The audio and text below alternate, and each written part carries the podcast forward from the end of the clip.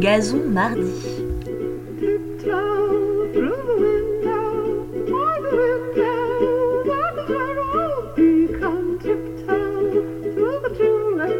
Bienvenue pour notre premier enregistrement diffusé les mardis et le podcast tout simplement Gazon Mardi. Le principe du podcast de Gazon Mardi, on l'aime ce jeu de mots, c'est quoi ? C'est des copines qui se rencontrent. Pour l'instant il y a Norma et il y a Serge. C'est moi Serge. C'est moi Norma. Mais on aura d'autres copines qui vont venir selon des disponibilités. Et qu'est-ce qu'on fait ? On regarde ensemble un film lesbien, ou un film avec des lesbiennes, ou avec des bi, ou avec des trans, ouais. Et on en dit du mal. Euh, on commence... Oui, on en dit de beaucoup de mal et un petit peu de bien. L'origine du podcast, c'est que ben, on avait un petit peu déjà tendance entre nous à euh, aller voir toutes les nouveautés euh, de mmh. films lesbiens qui sortent au ciné et à se conseiller les vieux classiques. Ou aller les voir quand on a une, la chance d'avoir une rétrospective. Et puis on s'est rendu compte que autant les rétrospectives et les vieux classiques c'était sympa, autant aller voir toutes les nouveautés, ben, c'était parfois quand même très douloureux. Donc on s'est dit qu'on allait transformer cette douleur en force créatrice. C'était impeccable pour la transition de Colette. Impeccable. Voilà. Ce podcast du jour sera sous le thème de la douleur. On est allé voir Colette. Colette, Colette. Ce qui est bien, c'est qu'on n'avait pas d'attente et on a quand même été déçus. Et ça, et ça, c'est pas rien. Alors, Colette, qu'est-ce que c'est ? C'est réalisé par Wash Westmoreland, produit par Number Nine Film et Killer Film. C'est à eux qu'on doit déjà Carole. Comme quoi, on peut avoir fait un film chiant et refaire un film chiant. Ne jamais apprendre de ses erreurs, c'est sympa. Mais on peut pas chiauter le bébé avec l'eau du bain parce que Killer Film, c'est quand même la société de production de Christine Vachon, qui avec son nom hyper sexy est quand même quelqu'un qui compte. C'est Christine Vachon qui, a produit, qui depuis les années quatre-vingt-dix, a produit quasiment tout ce qu'on appelle le New Queer Cinéma. J'ai appris que ce courant existait en faisant des recherches sur Christine Vachon, hein, on va pas se mentir. Et c'est un courant qui pour moi n'a pas vraiment de sens parce qu'il regroupe des films qui n'ont absolument rien à voir, mais qui ont juste comme point commun d'avoir des protagonistes homo et de ne pas montrer de schéma hétéronormé.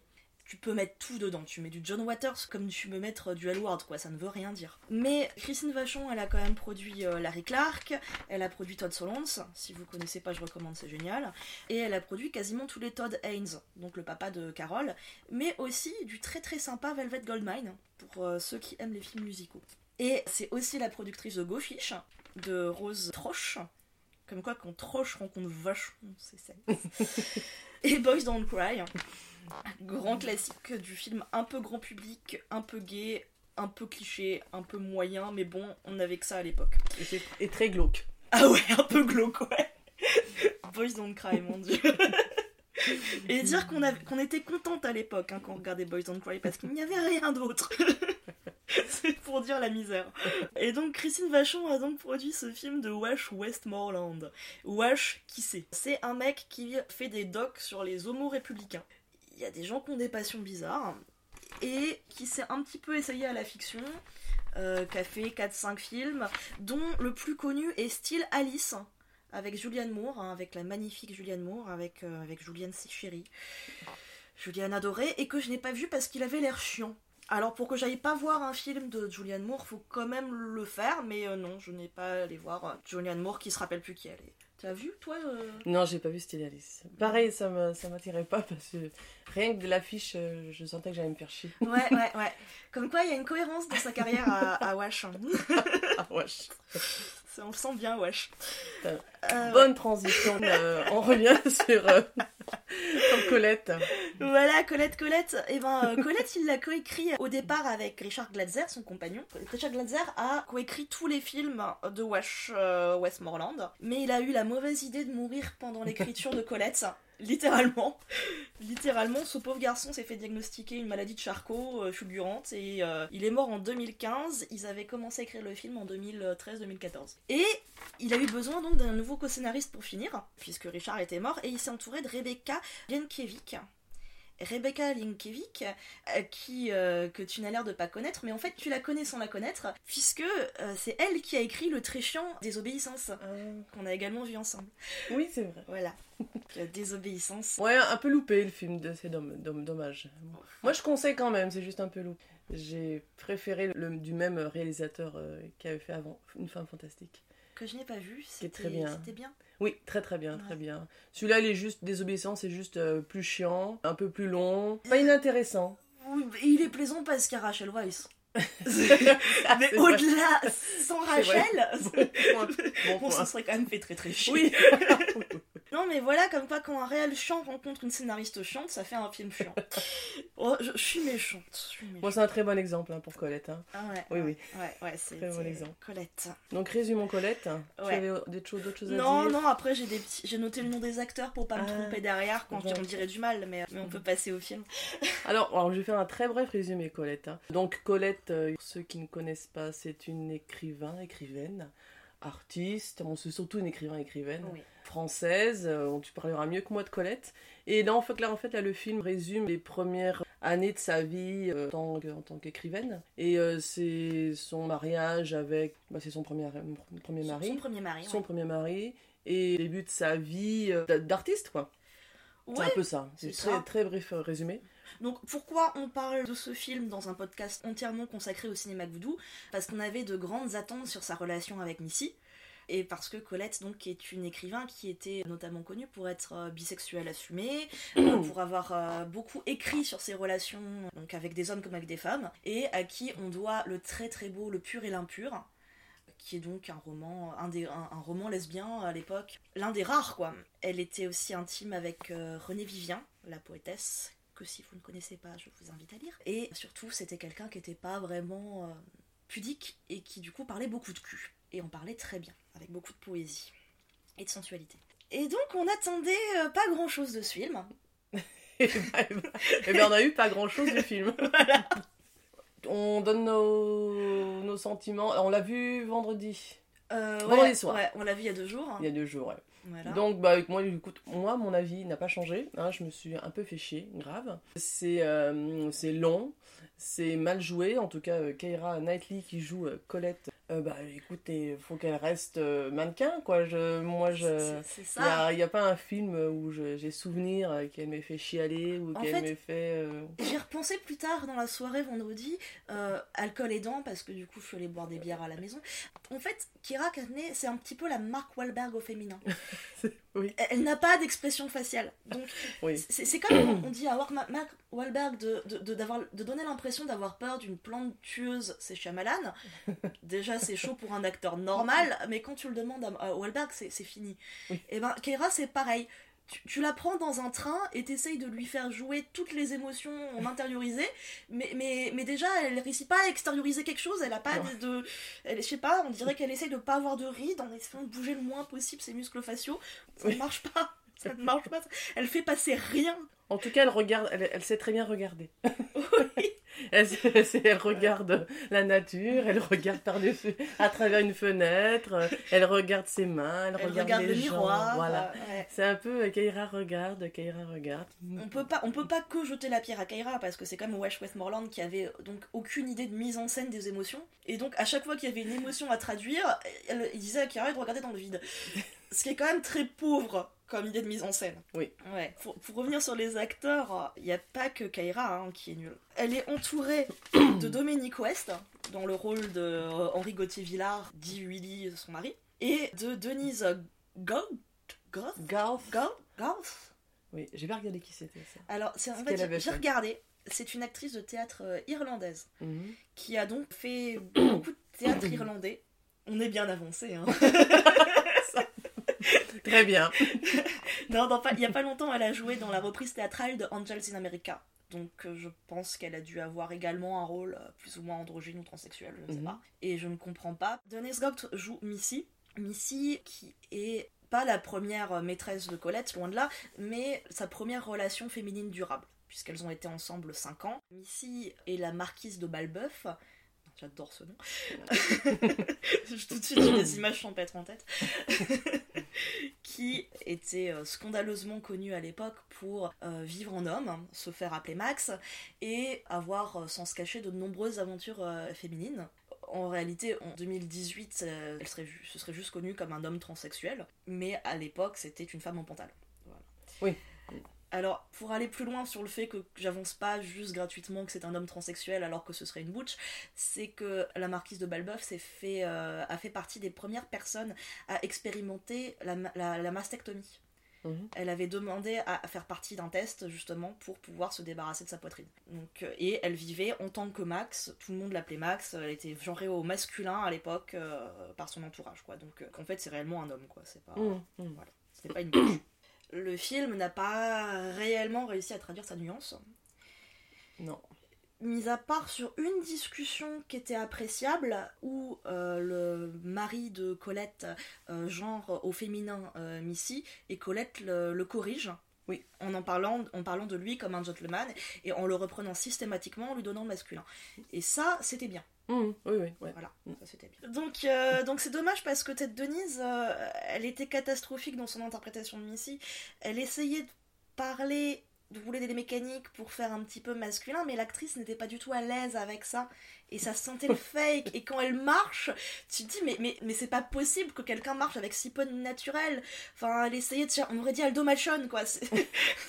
J'ai pas compris. Et pareil, au niveau de la voix, elle essayait de forcer dans les graves. C'était très bon, très très bizarre comme résultat. C'est, c'est... Elle essayait de jouer le masculin, mais, euh... mais pff, elle aurait dû se faire entourer ou aider ou coacher ou quoi que ce soit. Ou alors, ce qui aurait été mieux, ils auraient dû prendre un acteur euh, trans.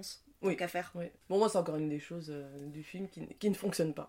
Voilà. Qui ne fonctionne pas.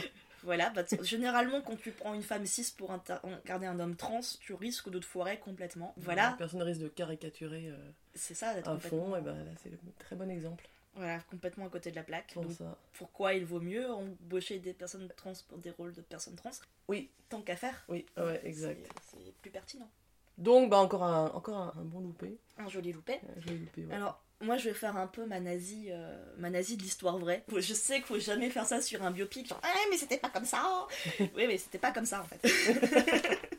Alors, déjà, Dominic West, dans le rôle du vieux dégueulasse, parce que honnêtement, je pense qu'ils l'ont recruté pour ça.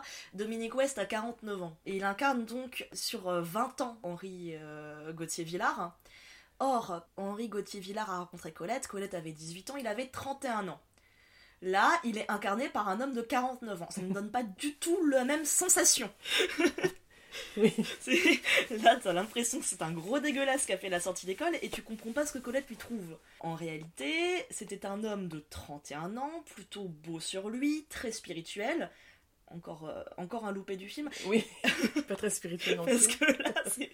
Ah non, mais le problème, c'est qu'ils essayent de, de, de, d'incarner l'esprit vif d'un salon parisien mmh. avec des scénaristes qui n'ont aucune vivacité et, et, et aucun humour, quoi. Donc, euh, ça, tout tombe à plat. C'est affreux. Rien n'est drôle. Et donc, voilà, Colette a dix-huit ans, Henri Gauthier-Villard a trente et un ans. Elle l'épouse deux ans plus tard à vingt ans et elle écrit de très belles lignes sur le fait que c'était un amant formidable qui, sur sa nuit de noces, n'a pas forcé la pénétration mais lui a fait juste passer une nuit de cunilingus et que, en gros, elle s'est vraiment éveillée à la sensualité euh, avec, euh, avec cet homme qui était vraiment très très intéressé par le sexe mais le faisait bien. Et dans le respect mutuel. Là, ils l'ont représenté les scènes de sexe à l'américaine.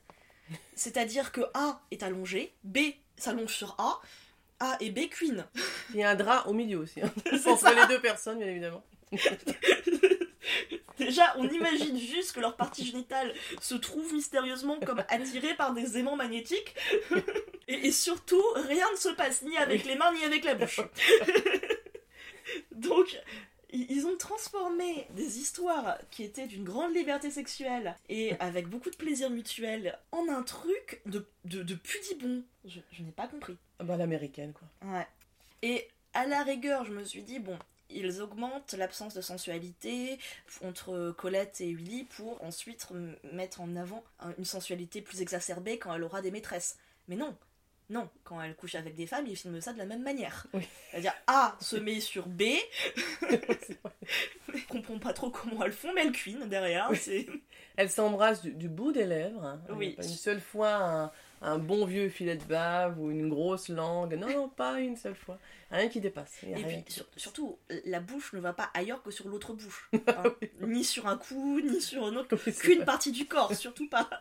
Peut-être un peu de menton, un petit peu de menton de temps en temps, c'est peut-être ça le truc le plus sexy euh, le plus chaud du film, quoi. Ils ont tenté la sensualité quand elle dégage une mèche de cheveux de la rouquine. Ah, la rouquine, c'était Resi dans Claudine en ménage, et dans la vraie vie, comment elle s'appelait Resi? Elle s'appelait...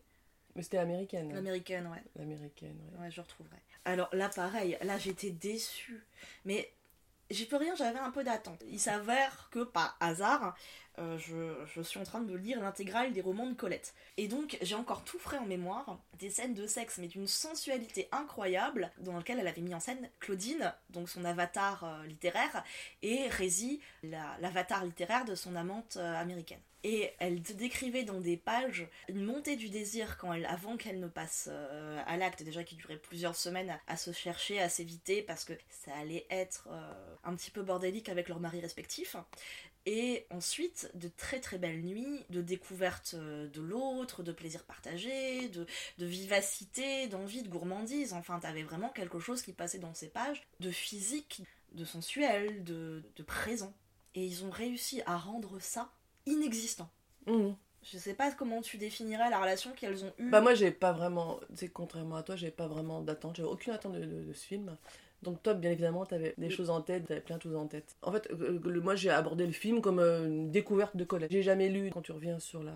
sur la, la, la rencontre, je vois pas vraiment une histoire très... Euh, tu vois un coup de foudre, mais qui dure deux minutes, quoi. Et, et puis, en, en tout cas, entre Colette et, et l'américaine, ça dure euh, deux secondes, on s'amuse, euh, c'est très rapide, quoi, et basta. Moi, je trouve que ça se résume en... Et ils en ont vite fait une, euh, une, un espèce de marivaudage, une pantalonnade. Oui, oui, oui, oui. Parce que, bon, là, on spoil un peu, donc si vous voulez pas être spoilé... Arrêtez. Arrêtez. Colette, donc à cette relation qui euh, se noue avec son américaine, qui elle aussi est bisexuelle, et en parallèle euh, son époux Billy séduit également cette même américaine, et chacun couche avec l'américaine. Colette, elle a, elle a l'autorisation de son époux pour euh, coucher avec l'américaine, mmh.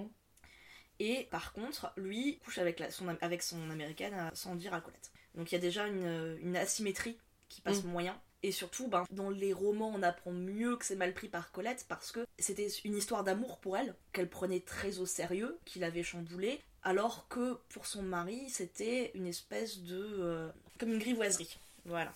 Dans le film, ils mettent une musique. Il faudra qu'on parle de la musique. Oui, oui. Vraiment. Dans le, dans le film, ils en font un montage alterné, entre les moments où elle va chez sa maîtresse, le moment où il va chez cette femme, et euh, en mode oh là là, c'est rigolo, ils risent de se croiser, il y a peut-être un amant dans le placard. C'est vrai, une petite musique à la Vladimir Cosma. Euh... C'est ça. Limite, c'est pop pop pop pop pop. Oui, c'est ça. Mais, mais non, quoi. Oui, oui, oui. Mais il y a plein de moments dans le film hein, où il y a du le montage et, euh, et... limite il y a trop d'images euh, pour rien du tout. Euh, des allers-retours en train entre la campagne, entre Paris, entre la campagne, entre Paris. On, on a compris qu'elle a pris beaucoup le train. Euh, ah mais quand euh... même, on est dans, dans les allers-retours, on n'en peut plus de voir le train. Il y a des moments, je m'attendais à une scène où on voit le contrôleur, oui. Une scène où on dit tous les passagers descendent. Oui, oui. Un accident de personne sur la voie, enfin, à ce stade. Décor, deux minutes d'arrêt, on n'en pouvait plus du train. On n'en pouvait plus. Donc, c'est. Voilà, mais on a compris plus... que le train marchait beaucoup pendant cette Mais période. En plus, il se passait rien dans le train, on regardait le regard vide de Keira. Donc... Et euh, ouais, non, le film se ridiculise lui-même en fait par cette euh, scène alternée. Et sur cette relation qui était censée être, être sincère, sensuelle, et être la première vraie trahison de Colette, qui a été euh, fondamentale dans, dans la manière de, de, de s'éloigner de son époux. Et ça a été traité par-dessus la jambe, avec une légèreté, enfin, sans se rendre compte que c'était sérieux en fait. Oui, Ces oui. relations amoureuses sont vues comme si c'était juste euh, oh du cul. Mais c'est comme plein de biopics euh, finalement loupés. Où... Et encore, c'est vraiment con qu'il ait loupé parce que c'est, c'est, c'est vingt ans... C'est vingt ans, ouais. C'est vingt ans de sa vie. Pourtant, le, le, l'histoire est, est extrêmement intéressante, mais on s'en fout des histoires, on s'en fout des allers-retours, on s'en fout... C'est dommage qu'on s'en foute, euh, finalement, en sortant du film, euh, en, on s'en fout des histoires qu'elle a eues, des gens qu'elle a rencontrés. C'est ce qui est ça, ce mmh. qui est le plus intéressant. Euh... Mais parce qu'aucun personnage secondaire n'a de relief. Ah oui, non, rien du tout. Je veux ouais. dire, euh, Varg, ouais. euh, le, le pantomime qu'il, a, mmh. qu'il initie euh, au théâtre, il a deux répliques. Oui. Alors que c'était l'un de ses meilleurs amis. Mais là, ils ont même pas fait un personnage, en fait. Ils mmh. ont fait une fonction. Oui, voilà. Bah, toi, ils ont tous une fonction, en fait. Ouais, ouais. Bon, après, bien évidemment, le film s'appelle Colette, donc c'est sur Colette, mais, euh, mais bon, déjà, il faut une bonne actrice pour ça. Déjà, et ensuite, t'es pas Colette toute seule, en fait. T'es Colette parce que t'as, t'as des interactions avec des personnes qui existent, qui ont de la profondeur, qui te font réagir. Enfin, mm. tu n'erres pas dans un monde vide, peuplé uniquement de silhouettes, quoi, c'est pas vrai. Mm. Dans les choses qui m'ont agacée, j'avais aussi le, la représentation du musical, mm-hmm. qui était complètement hollywoodienne. Dans les, dans les livres de Colette sur le musical, on en a écrit beaucoup, tu entends les, les vieilles planches, tu vois la, la poussière, tu vois un univers qui est, euh, qui est un peu sombre, mais avec des bruits de pas partout, parce que c'est vivant, parce que c'est, euh, c'est resserré. Et là, on la voit dans une énorme loge, seule. Le, la loge doit faire trente mètres carrés. Comme si c'était une star, euh, comme si le musical était riche, alors que le musical, c'est quoi ? C'est des centaines de personnes qui s'entassent tous ensemble, cette espèce de chaleur humaine, c'est, euh, c'est, c'est du bois, c'est de la poussière, c'est des pas, c'est des rires, c'est de la vie. Et là, ils en ont fait un univers, mais mort. Mmh. Pas d'âme, pas de son, pas de, pas de matière, en fait. Ouais. Tu veux parler de la musique ? euh, Non, je te laisse faire la musique, j'ai un autre truc qui m'a énervée. Ah. Parlons musique. Je ne sais pas quel compositeur. Je, sais, je pense que c'est pas la peine de de, de le casser. De ouais, de, de, de, de donner son prénom et, et nom. Vu que le film est loupé, et bien bien évidemment la musique est loupée. Et à un moment dans le film, moi j'ai souvenir dans le film qu'à un moment la musique, elle m'a exaspérée, quoi. J'ai trouvé ça ultra chiant, un peu guiré, l'impression que ça, ça c'est vraiment, euh, c'était pour décrire euh, Colette qui court dans, dans la forêt, qui court dans la campagne, et donc avec la musique, j'entends la musique quand je parle de ça, très guiré, et qu'elle n'allait pas du tout avec euh, ce qu'on voyait à l'image. Et euh, bah, encore voilà, complètement à côté de la plaque, quoi. Mais ça, toujours en décalage, mais pas en décalage euh, volontaire ironique, juste en décalage raté. Oui, oui, je, à un moment, j'ai l'impression qu'ils ont mal, ils ont mal mixé, euh, ils ouais. ont enregistré. Euh, mais la, la musique était atroce parce qu'il s'est inspiré largement de, de pas mal de compositeurs de l'époque. Et donc, tu as du Eric Satie à toutes les sauces, mais du Eric Satie réorchestré avec des violons à un moment. Ça n'a aucun sens. C'est affreux. C'est raté. Ils ont réussi à rendre Eric Satie sirupeux en ralentissant le tempo et en mettant des violons. Oui. C'est une insulte. Qu'est-ce que tu, tu voulais dire ? L'autre chose qui m'énervait ? Oui. Ouais. Alors là, c'est pareil, hein, je fais ma chose de « Ah, j'étais pas comme ça dans la vraie vie ». C'est que ils ont simplifié et caricaturé une histoire qui était beaucoup plus complexe que ça. Quand Colette se met à l'écriture dans le film, c'est parce que Willy a tout dépensé leur argent et qu'ils sont fauchés, et qu'il a besoin d'un nouveau nègre pour faire écrire un roman vite fait et faire revenir des, des sous dans la marmite. Et donc, il force euh, psychologiquement Colette à, à le faire. Donc au départ, sur le premier livre, elle le prend avec enthousiasme, sur le deuxième, elle ne veut plus, et il l'enferme littéralement dans une grande maison vide pour la forcer à écrire. Donc, on voit le tyran, euh, on voit cette écriture qui est forcée, qui vient de l'extérieur, qui n'est pas de son, son chef à elle. Et ça m'a énervée au plus haut point. Dans la vraie vie, Colette écrivait déjà en correspondance. Elle était absolument fan d'un écrivain, Henry James, que je n'ai jamais lu, et a entamé une correspondance avec lui dès les premières années de son mariage. Correspondance réciproque, ils échangeaient sur la littérature, sur les bouquins d'Henry James, sur plein de choses. Et Colette écrivait beaucoup, que ce soit à ses amis restés en Bourgogne, que ce soit à sa mère. Il y a énormément de, de correspondances entre Colette et Sido. C'était déjà quelqu'un qui, qui pensait à écrire et qui aimait écrire et qui aimait la littérature. Comment est-ce qu'elle a commencé à écrire les Claudines ? C'est parce qu'ils voyageaient beaucoup avec Willy, puisque Willy était critique de théâtre à l'époque, et qu'il était, il était fréquent d'aller voir des pièces dans d'autres pays pour échanger justement sur qu'est-ce qui se passait dans le théâtre en Allemagne, qu'est-ce qui se passait dans le théâtre en Italie, en Angleterre. Il était donc dépêché pour suivre le festival de Bayern en Allemagne, ou de Bayeux, je sais, Bayeux, non, enfin, je sais pas comment ça se prononce, mais un festival en Allemagne de théâtre qui durait assez longtemps. Et donc, avec Colette, ils étaient partis une fois de plus suivre la saison en Allemagne, dans une petite ville thermale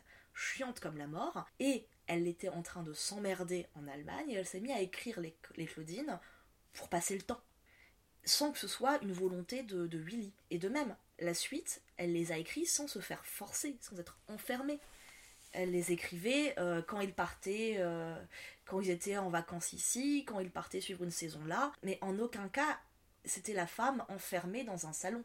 Tout le mariage de Colette et Willy, ils l'ont présenté comme ça. Une femme libre qui s'est retrouvée enfermée dans des salons pendant que son mari, lui, allait vivre dans le monde. Mais ce n'est pas du tout ce qui se passait chez Colette. Colette et Willy étaient euh, sortaient tout le temps, voyageaient tout le temps. Quand on essaie de suivre leur biographie, c'est terrible parce qu'ils sont euh, trois mois ici, deux mois là, ils parcourent l'Europe, ils vont en vacances en Bretagne, à la mer, en cure thermale, enfin, ils sont tout le temps par Mont et par Vaux. Et pareil, ils font de Colette une nunuche de province un peu sauvage qui déteste la superficialité des gens de Paris. Elle s'est très bien intégrée.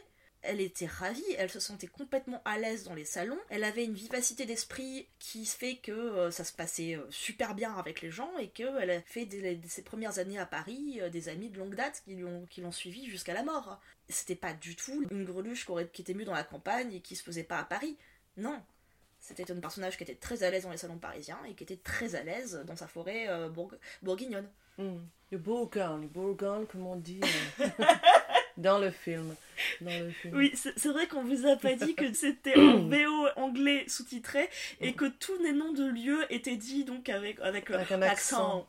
Besançon. Besançon, voilà. Saint-Sauveur. Donc c'était, euh, voilà, c'est encore un truc... Euh...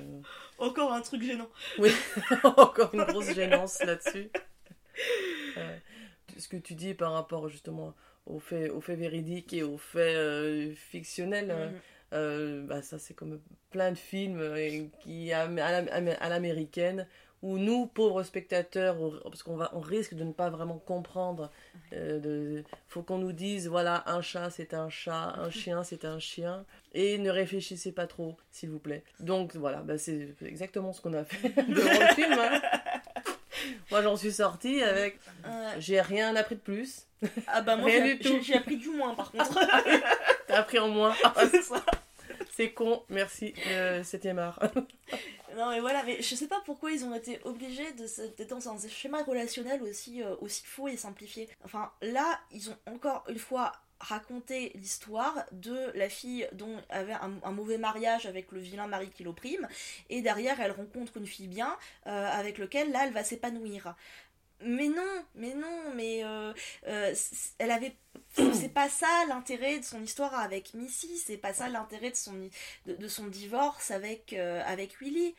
Bah oui, donc, c'est encore un truc qui fait peur. Hein. C'est ça. Enfin, et puis, euh, et puis je crois aussi qu'ils ont mal digéré le fait qu'elle soit vraiment bisexuelle, quoi. Ah bah.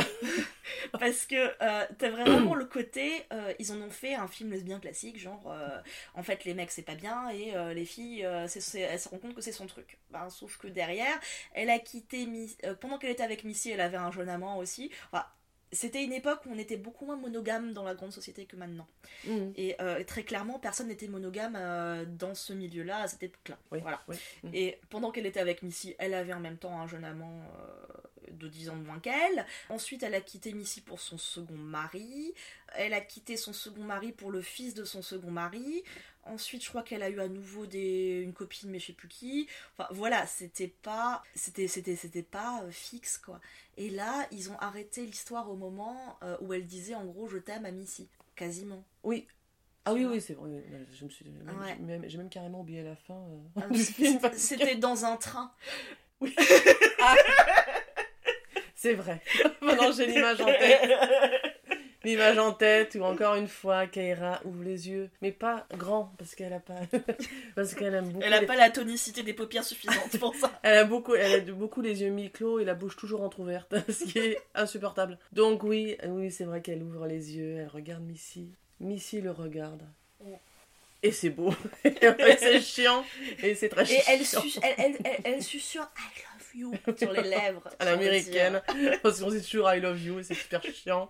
Mais du coup, ils ont raconté une autre histoire en fait. Ils ont raconté euh, l'histoire de je suis avec la mauvaise personne et je trouve la bonne. Alors que. Oui, oui, puis je, puis je suis maltraitée par, par, par la mauvaise personne. Euh, alors que dans la vraie vie, non. Euh, et ça, là, ça, et puis même, c'est chiant ce schéma, enfin. Oui. Ah oui, c'est. Ouais, c'est super chiant. C'est encore un film qui finalement n'assume pas du tout, qui a, qui a peur, alors que le réalisateur est ouvertement homosexuel. Ouais. Euh... La productrice est voilà. ouvertement lesbienne, la, oui, oui, quand... la scénariste est ouvertement lesbienne, donc j'avais quand même un peu d'espoir. Ouais, mais bon, malheureusement, c'est américain. Ouais.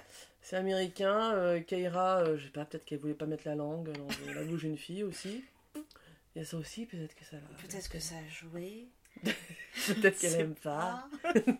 Peut-être qu'elle n'a pas de langue. Je ne sais pas. Elle est toujours montrée comme une espèce de gourou de province euh, timide et qui doit se libérer des joues euh, d'un mari qui l'emprisonne, et tout le film est là-dessus, euh, et à aucun moment on ne la voit exister en fait sur d'autres plans. On ne la voit pas avoir des opinions sur la scène littéraire, on ne la voit pas avoir des amis, on ne la voit pas so- sortir, on ne la voit pas faire partie de la vie culturelle euh, euh, de son temps. C'est comme en fait si le film avait décidé qu'elle n'existerait pas en dehors de ces couples. Oui, c'est vrai. Ce qui ouais, est terrible pour un film ouais. d'émancipation en fait. Oui. Est-ce qu'on peut dire que c'est loupé ? Encore une fois, encore une fois, s'il vous plaît. Bah, non seulement c'est loupé, mais c'est loupé en une heure cinquante et un. Ah oui, ah oui, c'est, ah oui, oui. Oh, c'est il ça. Est long. Si vous pouvez louper les, la, les premières demi-heures. La dernière demi-heure et la demi-heure du milieu aussi. Hein. Oh. Oui, oui, c'est vrai que c'est ça que c'est très, c'est très long. Pour moi, le seul mérite, finalement, pour un film, un film comme ça, c'est euh, s'il y a des personnes qui ne connaissent pas Colette, qui ont envie de lire. Ah si bah... ça peut vous donner en, l'envie de lire Colette. Toi, après le film, t'aurais eu envie de lire Colette ? Eh ben non. non, mais... Donc, mais... non, mais lisez Colette, mais ne voyez pas Colette. Mais en fait. De connaître. Est-ce que tu veux finir euh, sur euh, des conseils euh... Oh, des petits conseils lecture Colette ? Oui. Moi, je dirais que peut-être que là, on n'a pas un bon film lesbien, mais par contre, euh, on a un, une écrivaine qui nous a donné de très, très beaux textes. Je pense que Le pur et l'impur est à lire, absolument. Voilà. Et que si vous avez du temps à perdre et que vous êtes prêt à aller lire quelque chose qui est moins bon mais plus frais, plus jeune, euh, vous pouvez lire les Claudines, parce que les, Cla- les Claudines vont vous enlever des clichés que vous avez en tête. Euh, on a tous un espèce de cliché qui nous fait nous dire que le monde était plus coincé avant et que les homos étaient tous dans le placard. Sur euh, les Claudines, qui se passent Au, à la fin du dix-neuvième, au début du vingtième, les couples de femmes ne sont pas cachés, les hommes homosexuels ne sont pas cachés, tout le monde en parle de la manière la plus normale du monde, les choses sont sues, bien sûr ça fait un peu scandale dans le village, mais pas plus que ça ne le ferait aujourd'hui en fait. Et si vous voulez lire un livre où vous pouvez vous rendre compte que l'histoire, notamment de l'acceptation de l'homosexualité, n'est pas une ligne droite, mais qu'il y a des mieux, qu'il y a des moins bien, qu'il y a des retours en arrière, lisez les Claudines. Bah écoute, impeccable, à mardi prochain. À mardi prochain. Et encore à mardi